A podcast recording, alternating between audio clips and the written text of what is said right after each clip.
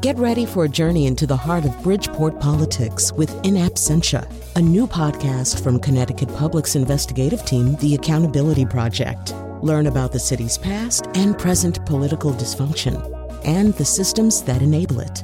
Tune in wherever you get your podcasts. Funding provided by Gregory Melville and Susan Fox and Kathleen Bromage. My name is Greg Hill. And I'm Chion Wolf. And we are, Are comedy, comedy professionals. professionals. When you do comedy every day, it becomes like a well oiled machine. we can do comedy like that about any topic. so send a comedy idea to Greg and Chion at WNPR.org and we'll perform it immediately. What does it say? It's from Buster in Middletown, and he says, Finding Nemo, but this time it's chicken instead of fish. Let's just run with that. Okay, Finding Nemo, but with chicken instead of fish. And scene. You say something first. No, you go first, and I'll build on it. Okay, how do you do? I'm a rooster. And Cock-a-doodle doo! a rooster would say that. how do you cock-a-doodle do? We're rolling now. I'm a rooster, and one of my baby chicks with a congenitally damaged wing has been abducted by scuba divers. That's so depressing. I know, right? But it's the plot of Finding Nemo. Like if scuba divers stole one of my kids, Yeah, man, you would be like a total wreck. I feel like. like. I just want to go home and hug my kids. You should totally do that. Just take the afternoon and be with them. You don't mind? No, I don't mind. I got this, Greg. Wow, I am really worried about him. What were we talking about? Comedy. Well, what do you want to do? Laugh all the time like you're some kind of clown? Let's face it, some things are pretty serious. So here's a very serious conversation about comedy recorded live at Watkinson School recently. And now, if Joe Buck were the next Batman, I think it might sound something like this. So, I mean, Julia, teaching classes about this, so you've got to think a little bit anyway, mm-hmm. in a way that most comedy people don't like to do. You've got to think systemically or systematically about how things get to be funny. Yeah, I mean, a lot of people think that improv means like you get up and you just like do whatever, and that is a, a recipe for disaster. Um, because it's it's similar, actually, the process that you're talking about, except the real world demand is, you know, you're making it up on the spot, often in front of an audience, and so you've got to find something, right? So there are strategies and rules and like techniques into how you break something down and figure out what's funny about it for you or what's funny about it for the audience. And that, I mean, I, I agree with your categories, and I would add, I would really add patterns. Um, if something is happening over and over or a pattern has emerged, like there's probably comedy in a pattern. So when we teach classes, we're teaching people to like look for patterns, but more than that, to like notice what they're saying. It's amazing how many people talk or like have experiences or go through the world and just like are paying no attention to what's going on. So like a lot of improv is about noticing things and listening things listening to things just right there in the moment because then you get that sense of surprise and discovery of like, oh my gosh, I can't believe I just came up with California raisins who wear sunglasses and dance. I'm a genius. It's incredible because really what we're teaching people is just pay attention to themselves. When you say patterns, can you give an example? I don't, I don't want to put you on the spot, but a pattern that you would look for, or like Sure, a pattern. I mean, well, in for real improv nerds, this is called game. Looking for the game. So, what's the unusual thing that is most funny about the situation that we're in? Um, so, let me think of a recent example. Okay, so I was just in an improv show the other night where it took place in a mall, and it was all about um, someone being pregnant, and basically everyone. One of the patterns that emerged was like everyone there had a last name that was related to a mall store. So the big like moment of discovery was we were talking about hot topic and my name was Annette Topic. And we just discovered that in the moment and it was huge and it was really funny, but then we started saying what are other mall things that could relate to this? So then it all kind of hung together. It doesn't sound funny when you explain it. But watching people figure that out is what's funny. That's what's fun about improv is watching people like peel the banana right in front of you um, and like find it for themselves for the first time. But I think a lot of stand-ups go through the same process. They're just going through it in private um, instead of in front of a million people. I'm when I'm having to write intros and stuff like that, I'm sort of in the same position that they're in. I'm trying to think, how can we take something and reverse it, you know, or uh, take it in the other direction, or juxtapose it with something else. And and I always envy people who are writing plays because it seems to me some of the you're not sitting there thinking of jokes. you're thinking of characters. You're. I feel like that that would that's more organic and whole, and you know, it feels purer somehow than the degrading thing that the other three of us have to do. well, to make it like to get to that pure though place though, as far as with comedy and particularly with having to like not only be funny but like have this be a uh, either a linear story or at least be have some sort of like abstract theme. It's like how can you be funny? How can you think of these things? You need to be able to, I think, kind of be a split brain kind of person because you need to be able to have multiple personalities and speak with the different personalities to be able to make uh, particularly like uh, I'm not as familiar with like uh, all the rules of the the improv that you're doing, but mm-hmm. like it's the same thing where it's like we need to make this work because if it's one voice and it's always kind of more uh, amateur or weak writers that are writing in this one voice, not able to kind of break themselves apart and be the inhibition of just being like, no, these people are, I, I don't have complete control over this, but what would be funny if this character's talking back to this other character I've created and mm-hmm. being able to think of it that way and not just be like, I find this funny and this funny. It's just a little bit different. You have to sometimes either find yourself funny or. Yeah, like comedy is all about, at least for me, perspective. So you want your characters to have different perspectives that are playing off each other. Mm-hmm. You know, if everyone has the same point of view on the world, like that's not funny. But if we have people who have clashing opinions and they have very strong philosophies, that is a lot of the funny stuff that we find in improv too. Right. I mean, it's like it's always interesting when you meet someone. For instance, like uh, one of my more successful shows was the favorite characters, uh, audience after audience, was these uh, two female characters in their late fifties. I'm not a female in my late 50s. but the the fact that we're able to explore that voice and be truthful to that, and for me to kind of go, oh, what can I do with this, and makes and again the unexpected or the surprise of what you where directions I'll go with that, and not restraining myself but being true to these characters. It's kind of interesting, and on that end, as far as telling a story. You've already broken like five rules of improv. You can never say we need to make this work. You can even you can never you can say totally we, say you can say we need. That's like a rule. uh, there are a lot of rules in improv. It seems like what? You're just making this up. You're doing it. You're doing a great job. I, I just want to add here that, like, I thought that I had seen. You some, can't add things either. That's against the rules. I, I thought that I had seen good improv and like and experienced a lot of improv until I came to your show and watching you do the show every day. I was like, oh my god, this is improv. Like, I don't think you guys understand what is happening in the background. It's like he's a piece of paper with random notes from 50 different people, and then they're just coming up with this show day after day. So, like, you do know. You know what the rules are. They're innate in your bones. Oh, you know, I have even more rules than you do.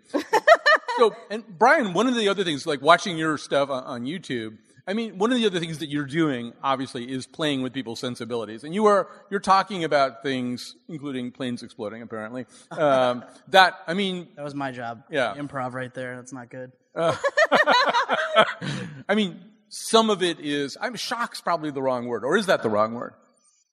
I don't know. It depends on what I'm talking about. If mm. something like super profane, then yeah, shock's probably the right reaction. Sometimes you just got to cross your own line to realize you still have it. Not saying that everything I talk about is so R rated or anything. No, but no. But for example, I was watching you talk about asking the audience uh, if they'd ever been ex- approached by a stranger offering them candy. Yeah, but that joke's more of a wordplay. See, comedy's just more like stand-up's more sneaky than what they do. They, yeah. Because if I want to have a like a conversation with somebody in a bit, it's com- stand-up's just a monologue, so I have to portray both people, mm-hmm. or like be that other person, or how I react is what's funny, or my anger, me getting angry at like the person behind me in the line at CVS or whatever I'm mad about. Well, I want to talk about that too. We should. I should say one of the things he says is is was it ever the case that you would have gone with them except they had the wrong kind of candy? Mm-hmm. Uh, Makes you think. Yeah, and I said if like candy corn, like get out of here. If that was a Snickers bar, however, we'll go in your van. But that was a very G rated of what I asked. Yes, I, yeah. I'd like to say I really appreciated how you toned that down. It was actually funnier the way you did it the other way, but uh, but I still appreciate it. Thank you. So, um, but I, you know, I'm also wondering about anger. I mean, it seems like I think for a that lot might of be a Connecticut thing, though. anger. We don't have. We don't. We have. It's all repressed, right? Mm-hmm. Uh, yeah, but then you have a microphone. You could say whatever you want. Yeah. You can get drunk for free, probably. so you have an outlet now. Right. I mean, for me, like I have this thing that I've been sort of writing that I haven't finished yet. That's sort of an attack on TED Talks because, like, I hate TED Talks and they really make me mad. And, and everybody likes TED Talks, right? They're really revered too. There's there's something about going after something that everybody likes too. This is such a TED Talks crowd. I'd watch it. Yeah, no, I know. I was gonna say, what do you call this? Like three TED talks happening at Yeah, once right now. Like, But this, this is good. Yeah. This is good. Yeah. Really good. we got a carpet. Right. My Yeah. pictures up there. We're we're a TED Talk without You're being TED. prepared or expert. I mean, Yeah, we could do like a slam poem over here, and then we could be. You know, You guys won't learn anything, and you won't forward it to anyone. you get everything else. Yeah, think, it's like- basically the worst TED Talk ever, but but we're still proud of it. So Scott, you're kind of cheating. You know, you're living in Willimantic. I feel like that might give you. I mean, that, that, maybe that's funnier than living in Connecticut. Well, it's definitely interesting. Uh, it's that funny thing about Connecticut where the like national uh, perspective about the state is that we all live in these huge houses and have Stepford wives and live that life. And then you go somewhere, you're like, yeah, my next door neighbor, he's a crackhead, real nice guy, real nice guy. but uh, it's just that very different parts of Connecticut. That's just this weird national vibe that we're the punchline of all these different things. We're the filing cabinet. We're the liberal conservative kind of vibe that we're this weird split state. So yeah, it's We did all the heroin jokes at dinner. That's the truth. you know. uh, it's a, you know you don't want to you don't want to bash on it too too much. No, don't. But uh, it's I mean it is it's uh, it's a rough it's a uh, not in the best shape it's been.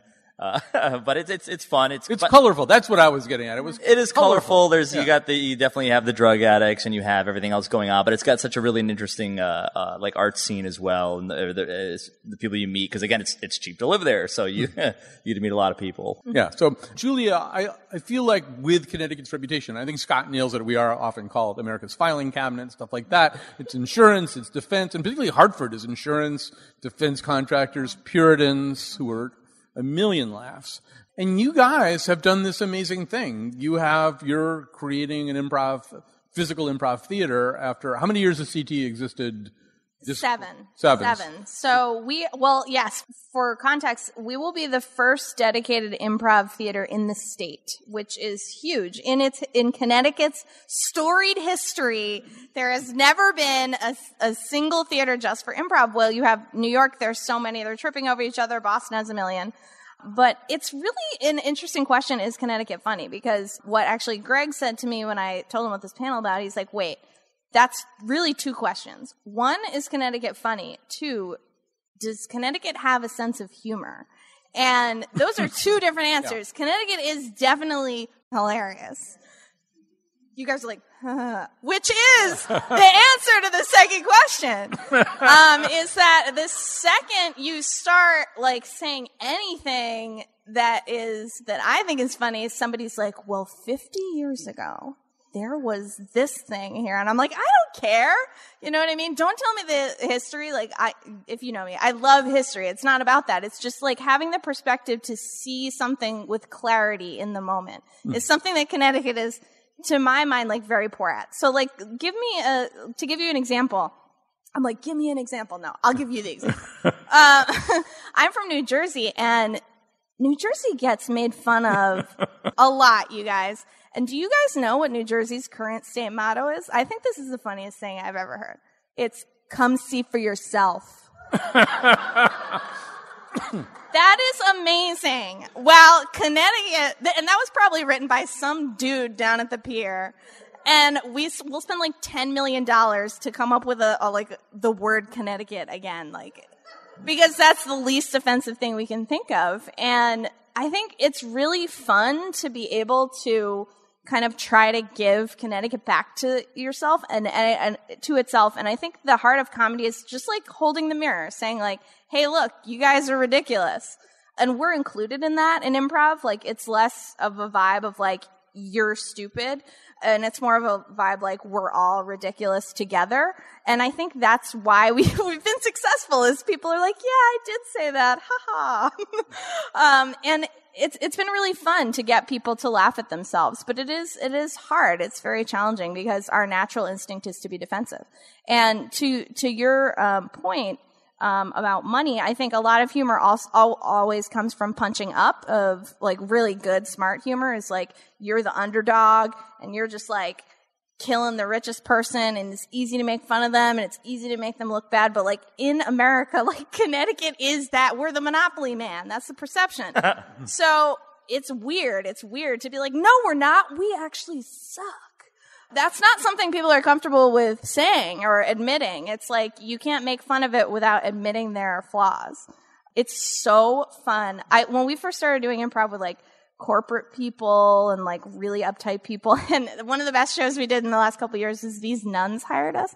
And they're like a convent. We did this big show at a convent and they were like, they called us, they hired us, but they were like, oh, we're so worried about this.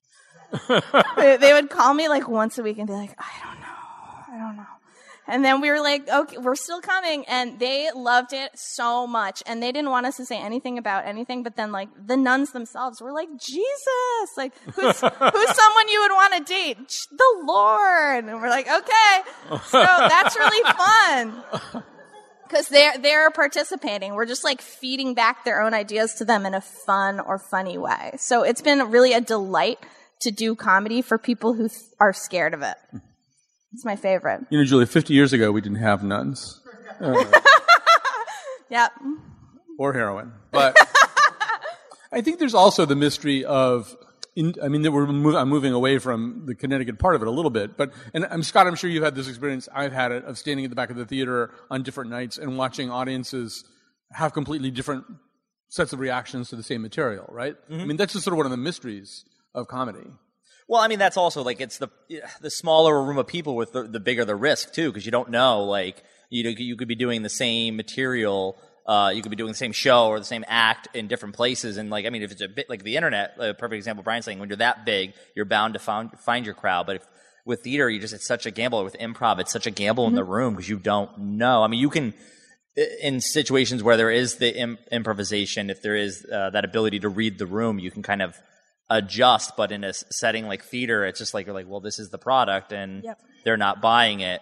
Let's get the hell out of it. Let's finish up, get off a stage, and go cry and drink ourselves, and you know. uh, I just comp a bunch of nuns because they're, you know, nuns are crazy. There, nuns are the best. But it's true. I mean, com- comedy is all about the audience. You know, it's like finding, connecting with them, and what you do is so difficult for that reason. It's like once you're five minutes in, like that is it. Whereas we can adjust second by second, minute by minute, and you know, stand-ups can too.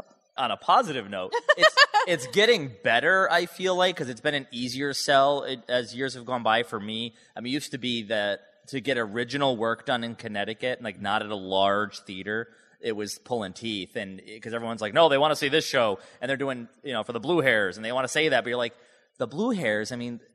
The age demographic has changed so much. You're doing shows from 30 years ago that were old then, and now you're talking like it's it just boggles my mind. We did a uh, sh- uh, whack when we did that show of mine, which is a show about uh, masturbation in Turkey, if you need to know. And it was very, The very country, not the animal. I think. yeah, yeah.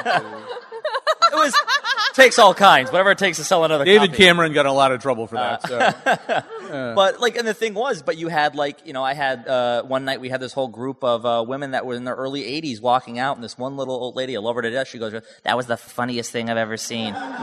and it's like, because again, it's like what she's been watching growing up. It's like comedy was popular 40 years ago was a lot more uh, crass than what was 60 or 70 years ago. So it just, I feel like people ignore that sometimes in Connecticut. They get focused on, well, 50 years ago, what was uh, the sa- turkeys were chased. Yeah.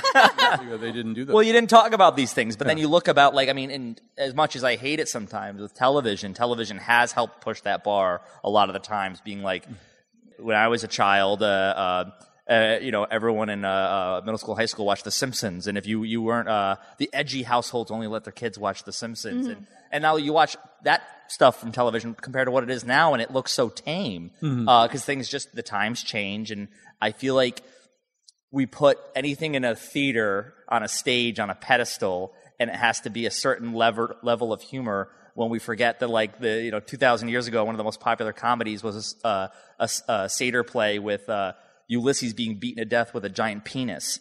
so I mean it's just like it's we get I don't know we I digress. That's the sound of music for people who don't know. But we'll be back right after this from Watkinson.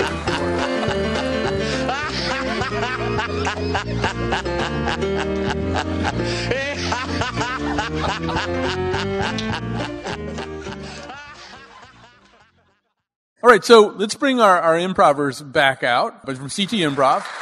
Now's your chance. What's something funny about Connecticut to you?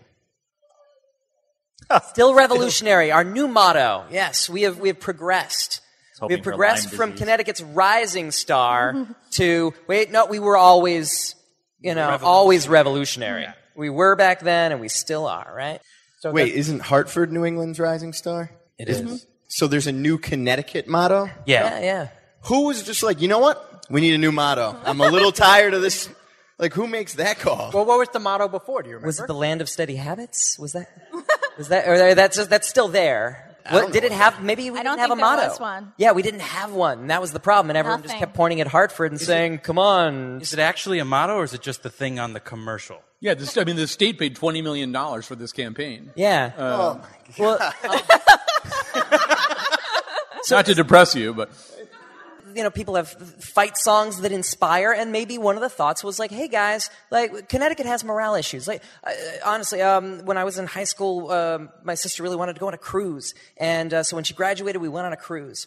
And um, they, uh, at the beginning of the cruises, uh, they they had like shout outs to people and where they were from, and they were like, "Okay, and we got the Mortensen family from Brooklyn," and then like a hundred people were like, "Yeah, Brooklyn, yeah, yeah." Oh, and we got you know the Jameses from New Jersey, Jersey what? And they were like, "Okay, and uh, you know here are the Ludovicis from Connecticut," and they were like. You know, a hundred people who are all like clap, clap, clap, clap, golf clap. cl- golf golf clap. clap shyly. But there, that's I'm like that's Connecticut, right? So, you know, it's like, oh man, we But need for something. a cruise boat, that's like revolutionary to be polite and like calm. But it's it's trying to get Connecticut back to its like, hey man, we used to go to war. We're risk averse now, but we used to be out there fighting for the rights. You know, through a Do you motto? guys do you guys think the revolutionaries would want things to be like exactly the same? That's what I think is funny about it. Mm. We're still exactly the same as we were. nothing changes here. Land of steady habits. Yeah. How just unnecessary is a motto? Like, that's our motto. Like, That's a sentence that we are similar to. Like, why do you need a motto at all? New Hampshire has live free or die. okay, that's you know? a cool. Like, that- that's a cool. We should yeah. just take that motto. Like, we're going to do the same thing as New Hampshire. Live free or die. All right, so uh, we're five minutes outside of New Hampshire. Yeah. By morning, we'll be back in Connecticut with their motto. no one will be the wiser. That's right. Definitely not. No, I, I, I, I couldn't find a charter oak, so I, I just I hid it in one of their uh, New Hampshire elms. Does anybody have musket bullets? Because I couldn't find any. Oh, I, I, I am stocked up on musket bullets. oh, cool, because I brought the muskets. So. You got the powder? Yeah. Oh, uh, just another night guarding the state motto. How are you? what an honor, you know? I, I've been dreaming about this my whole life. I, I was born and raised Nashua, New Hampshire, right Yep. here. I, it's an honor to be here. Your grandfather guarded the state motto. Your father guarded the state motto. It's, it's just our luck they keep it right by the border.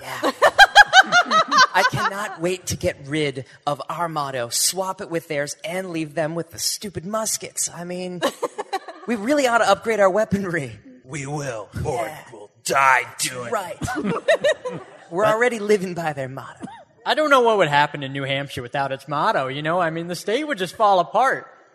Uh, guys, uh, you want to load, load the gun first?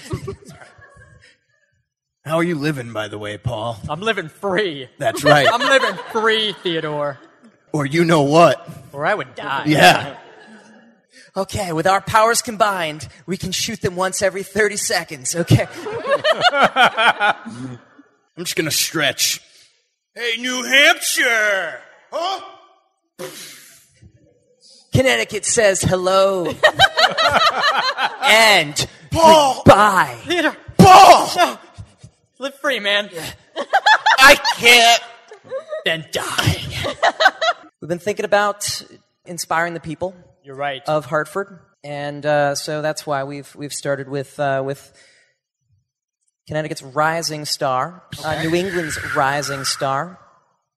Uh, stars they they can live for uh, bil- like millions of years. I like that. We're like that. I want to be like that. Yep.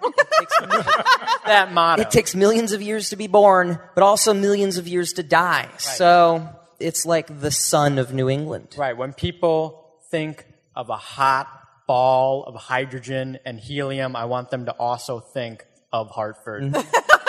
yep. Just gravity, just pulling them right into Hartford at all times. Like, uh, people will start just powering everything from Hartford. Well, that's really great, but I also I want to see some of the other mottos that you brought me here today. Oh, yes. I mean, that one's good. Yep. Uh, no problem. Uh, so yes, here uh, here we've got, of course, uh, Hartford. We still have insurance. So I know a lot of a lot of businesses have left, but not insurance. Right. Uh, it is still the insurance capital. Uh, most of the insurance companies actually moved their headquarters elsewhere, um, but uh, they allow us to call it the capital because they keep sal- satellite offices here. Right. We want to Oh. remind people of what we have. Honey, this seems like a, a safe place to move. They still have insurance there. How practical. Oh, still? They still do. But I, you know what? I, I heard that they, they kind of moved the headquarters out, though. Is it, is it still going to be a safe place to live? Uh, how about this one? Okay. it's a city, people. oh, it's people. Yeah, no, no, it's a city, comma, people. Because people are like, oh no, it- like, there's crime in Hartford. There's crime in every city, What- you know? Like, just telling them what to expect. yes. like, it's a city, people. There, there are going to be safe parts and dangerous parts and crime I'm and just like, waiting for the community page to giving. load. um, so I know that you like living in a city, and it says here that Hartford is technically a city. I'm not sure. it just it doesn't seem. I don't think city when I think of it. I just think not a weird job. Um, how about this one? know? okay. It's safe to cross the street either way. Wow, I like that. There's a dual meaning there. Yeah. It- Well, I feel it's like one- there's. I'm, I'm so sorry. I, You're interrupting the loading process. I just want. Uh, It's one of the few cities where, like, because they're risk averse, everyone gets a red light and you can just dance in the street. Like, either way, you are, t- you can cross, you can do the double cross, you can cross this way. and, Like, just highlighting the safety mechanisms of, of Hartford. Wow. These are these are all really great. I mean, I know I hired you as a consultant, but I, I had an idea of my own. Oh, please. I thought. I mean, you've come up with some great Thank ideas you. here, but um, I I just feel like you know we're we're known we're too timid. That's what people think of us. So I'm thinking we got to say Hartford. Let's get loud. Ooh, You know, I don't just really you're at like a that. Sports game, amp up. I don't really like that. I, I like a nice noise ordinance. I was, Yeah. I was hoping to live somewhere where the sounds outside our window at night was like a deer licking a child. And that's, that's All that. right, you guys. That's a set. I want to talk a little bit about two aspects of modern life. Um, and the first one is this kind of notion of trigger warnings, uh, this notion that, well, I mean, for example, Chris Rock and Jerry Seinfeld, people like that say they won't play college campuses anymore. There are too many things that are off the table, too many things that are off li- limits that, I mean, comedy is almost invariably transgressive and there are more groups who feel capable of being transgressed against. I don't know, Julia, you're nod- nodding. That means you have to go first. I was nodding because I was like, I know what you're talking. You didn't have your arms crossed across. Um, I was there for the infamous Dave Chappelle incident. You guys look like a Dave Chappelle crowd. That's that was a joke. Yeah. um, but he was he was doing a set at um what's it called the Meadows, which is not what it's called. That's what they called it like 30 years ago, but that's what everyone calls it. That's Hartford. Um, he was doing a set at the Meadows. I have not lived here in the lifetime of Meadows, G Fox, St. John, but I know everything about them and you know it went really badly and he there's like this big break where he got really mad at the audience and they got really mad at him and it was terrible.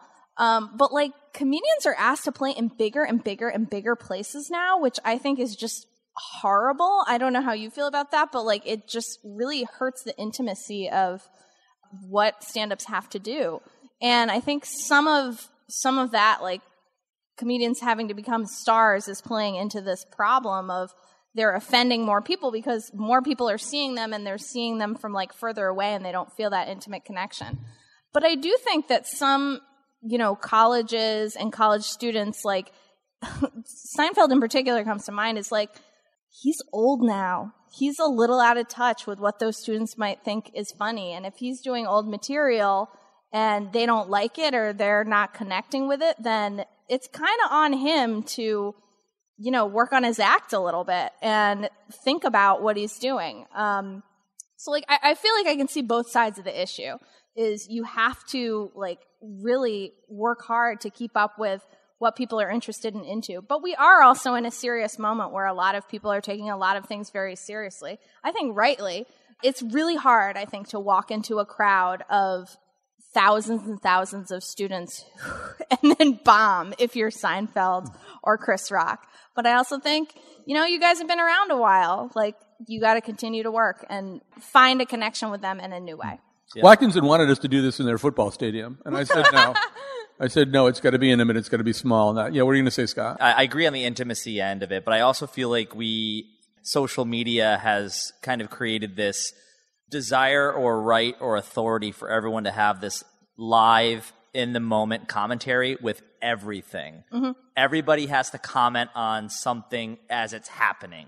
And so you go to a comedy club or you go to a show and people have to talk about it or live tweet about what's happening rather than experiencing something, watching it, laughing at. Maybe you got offended at something, but having to go home and be like, well, you know what? Yeah, maybe I overreacted to that rather than to be like, oh my God, I've never been so offended in my life. Like, Mm-hmm. and flipping out about it or talking back to the comedian because I deserve the right to comment on this now. And I shouldn't just maybe respect what everyone else is experiencing right now on anything, any sort of entertainment. But I don't know, it's this weird authority that everyone feels they have now to. Totally. I mean, it's like free speech is great, but it's like, you know what, maybe you should let the, the thing that we're all trying to watch and enjoy and respond to and laugh and then take it home or maybe respond afterward. Or I keep hitting your microphone.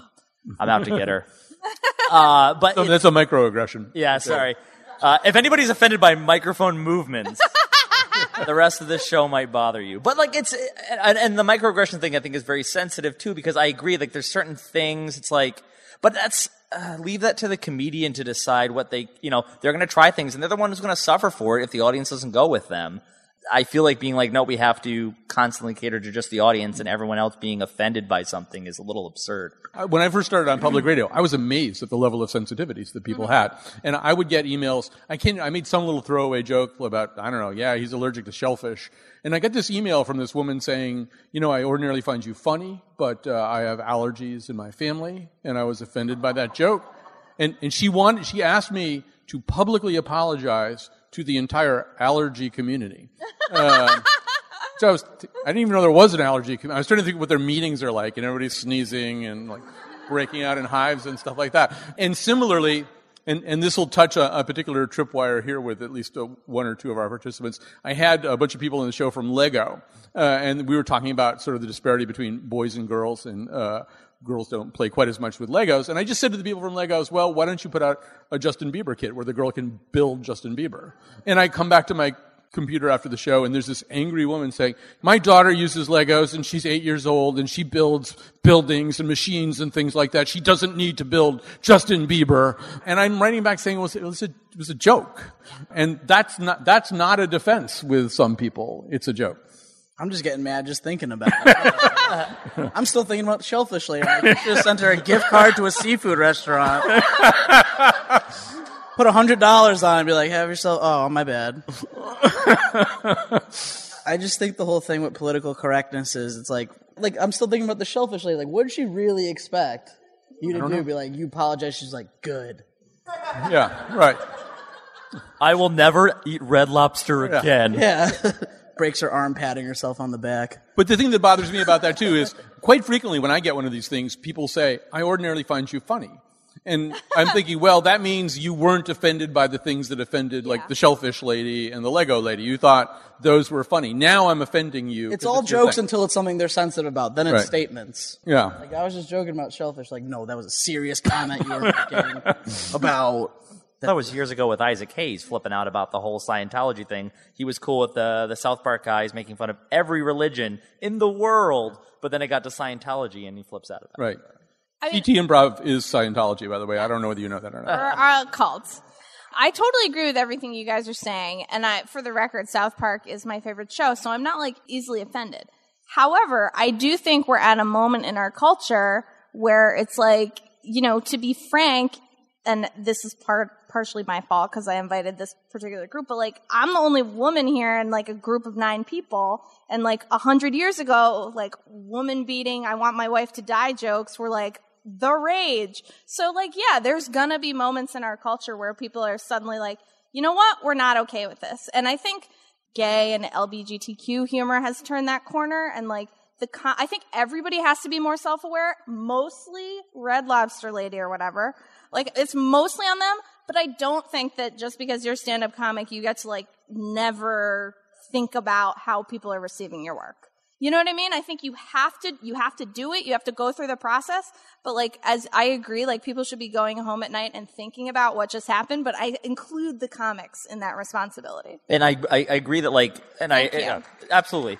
But, uh, with, I mean, I, social progression is going to be its own, own thing with, I mean, yes, comedy falls into that, but I don't think we feel that we should be constantly like hamstringing comedy or other No. types of arts because we think that it might impact the social progression. I feel it's going to happen. And that's why to me, it really matters about the intent and what happened. Again, it's taking that back and thinking about it. I think a lot of comedians, uh, I know Brian we talked about this dinner, like some comedians are just out there to be a jerk and just to offend people. And they're just out there to get that line out there. But I feel that if the intent was to be a joke, it was, I can understand why it was well thought out. I feel it's the responsibilities on the audience as well to go, well, you know, this isn't something I normally laugh at. Um, I think the way that people who really object, you know, are feeling is that is the moment of social progression. Of people saying like, you know what, Bill Cosby raping people, like all of a sudden you don't get a pass anymore. Obviously that's a very extreme, very current example. But like comedy is at the lead of our culture. You know what I mean? Like right now it is so huge. Like everyone is into comedy right now. So like maybe that is how social progress is going to change. We can't be like, you know, after the Senate votes on XYZ, then we can, then the progression is over. I don't believe in that at all. Like if comedians are going home and being like, whoa, maybe I can't do like floppy hand gay humor anymore. Like that's obviously great. And maybe, you know, the people that need to like be having that progression in their mind are the people going to comedy clubs and not the people who are thinking about this in other more academic ways. I, one of the questions that I have is, I mean, everything feels very sped up these days, obviously, and, and I'm wondering what that means. I mean, for me, like I'm writing comedy sketches four times a week for the radio, but I'm also finding if I have two seconds, I'll tweet uh, out a joke. And I guess the good part of that is it keeps the mechanism pretty well oiled. But I also sort of wonder, first of all, are you finding that? Are you finding that just sort of the pace of, uh, of digital life changes you as a comedian? Yeah, you can get fired from just something you tweet now. Like that's absurd. How do I get fired from the job that I run by myself? Like that. Right. that's insanity. That's why I don't post anything on Twitter. I save it all for Facebook. All my evil. I guess that's a safe ground still. I don't know. I just think it's if you it only has power if you give it power. Like if you let the people that get outraged. But like if you just did something and like three people were outraged in a room full of people laughing, if you ignore it for five days, it's gonna go away till the next person that outrages somebody goes viral or whatever. You Mm-hmm. just gotta be patient. No one's patient anymore. It's Mhm. like what Scott was saying. You could instantly write your opinion now instead of like driving home and calming down, then like, oh, I just got the joke or something. Like, a cup of coffee and like cool off for a little bit. Like, oh, this has no meaning on my life whatsoever. Mm. Well, I'm gonna go watch the Blacklist now. And it's the good and bad of that too. Like, I mean, I, I, I love it and I hate it because it, uh, the part where I, I completely agree is you get these people that aren't making a joke and are posting stuff out that are in this immediate world, and they do get fired. And you're like, well, yeah, that guy was either a, a racist scumbag or was beating the crap out of somebody in a sports stadium because somebody took or spilled his beer. Like, because everything's immediate, everyone's got a camera now. Uh, but then you can be really funny, and I love like vines. I think vines are a great way to be like, like, oh, these little funny things that are out there. But Do you guys know what Vine is?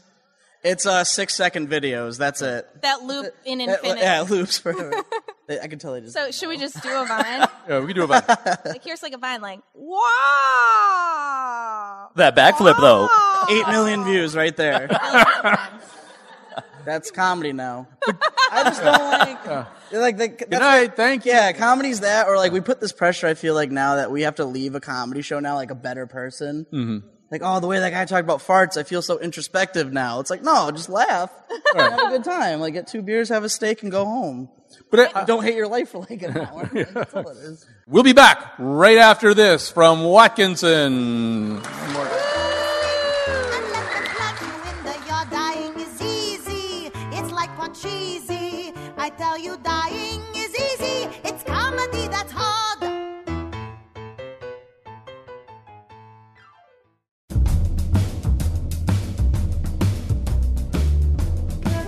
Today's show was recorded in front of a live audience recently and produced by Colin McEnroe and me, Chion Wolf, with huge assistance from our friends at Event Resources. Greg Hill appeared in the intro and tweets for us at WNPR Colin, and the part of Bill Curry was played by Shecky Greene. Our interns are Stephanie Reef and Ross Levin. For show pages, articles, and audio of the Here and Now staff telling knock knock jokes, go to our website wnpr.org slash Colin. Tomorrow, a party switching show. And now, back to Colin. So put up your hands if you have a question about comedy, about anything we've been talking about. Do you ever think you guys have had your brains wired differently than the average person? I'm thinking that right now, actually. we get this question so much in CT, like, I could never do that, or or how how is this happening?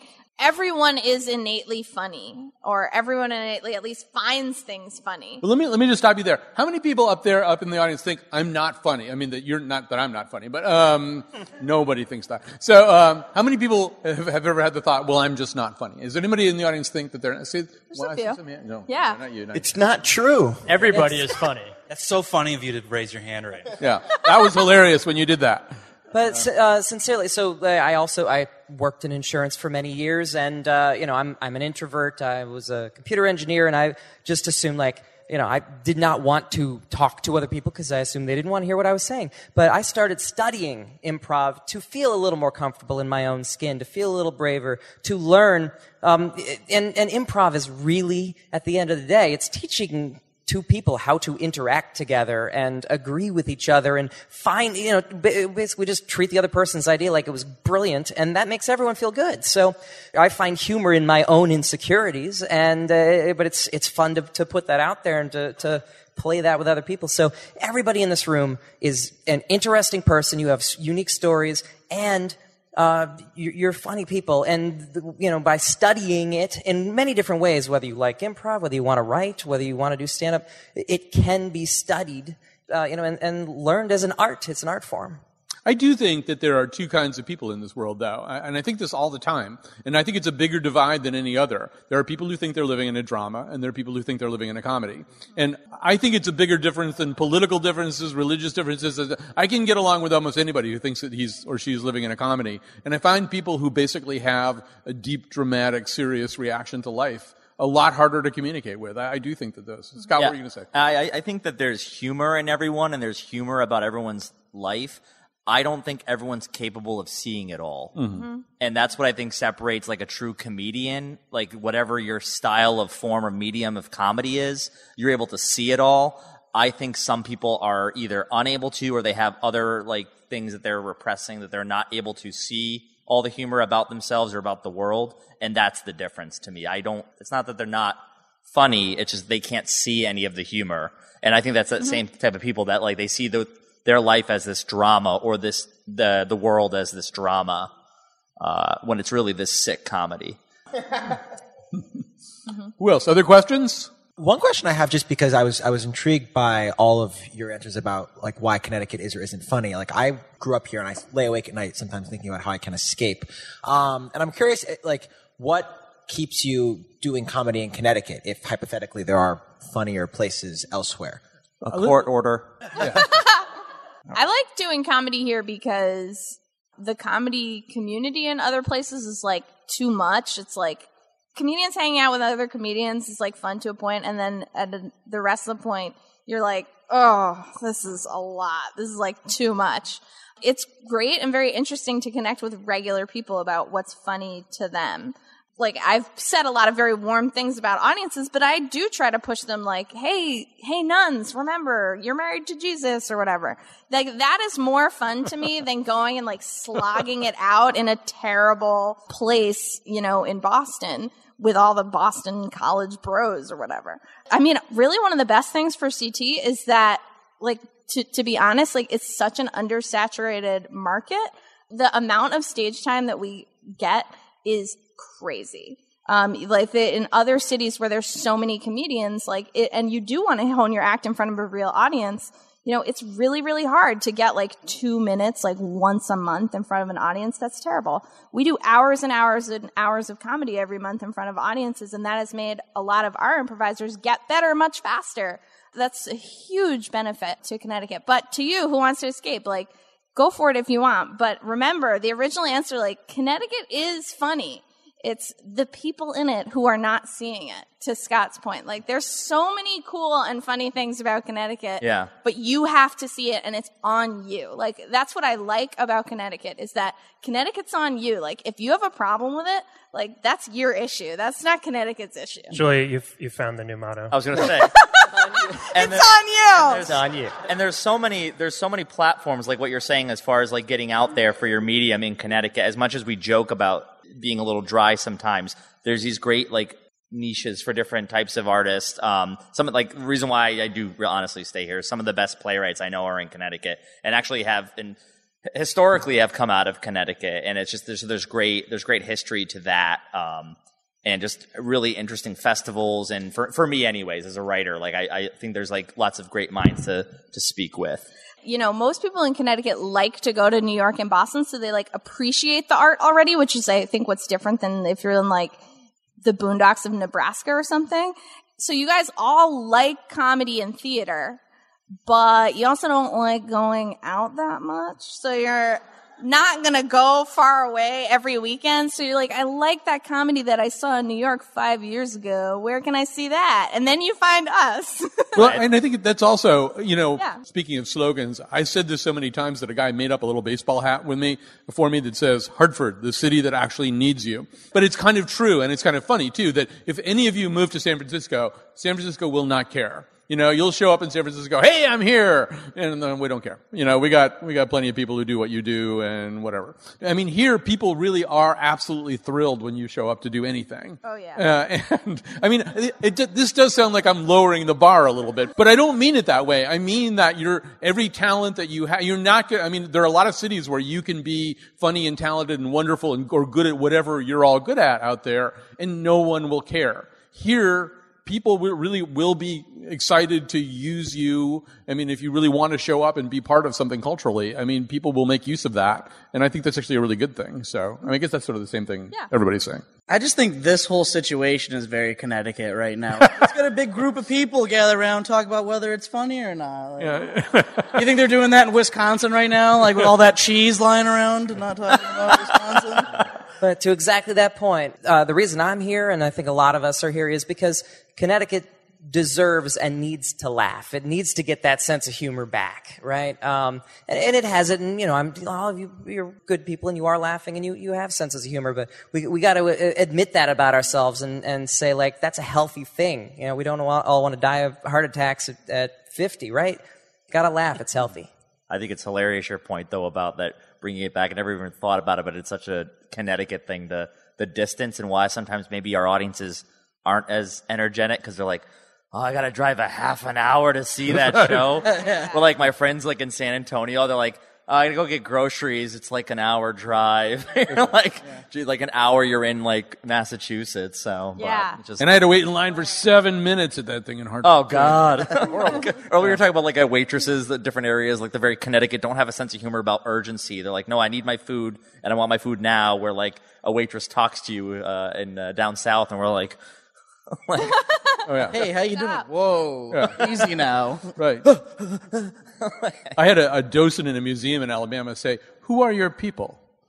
I thought, well, that's like a very existential question. And, and why do you want to know that? Uh, I mean, you're just showing me this museum. All right, we're going to have to stop there. First of all, I want to thank our Chippendale dancers, our grunge flannel Chippendale dancers, Greg Ludovici, Nate Gagnon, Steve Yankee, Brian Quagan, Daniel Davidson. And now a big hand for our panel up here, Brian Barganier, Julia Pistel,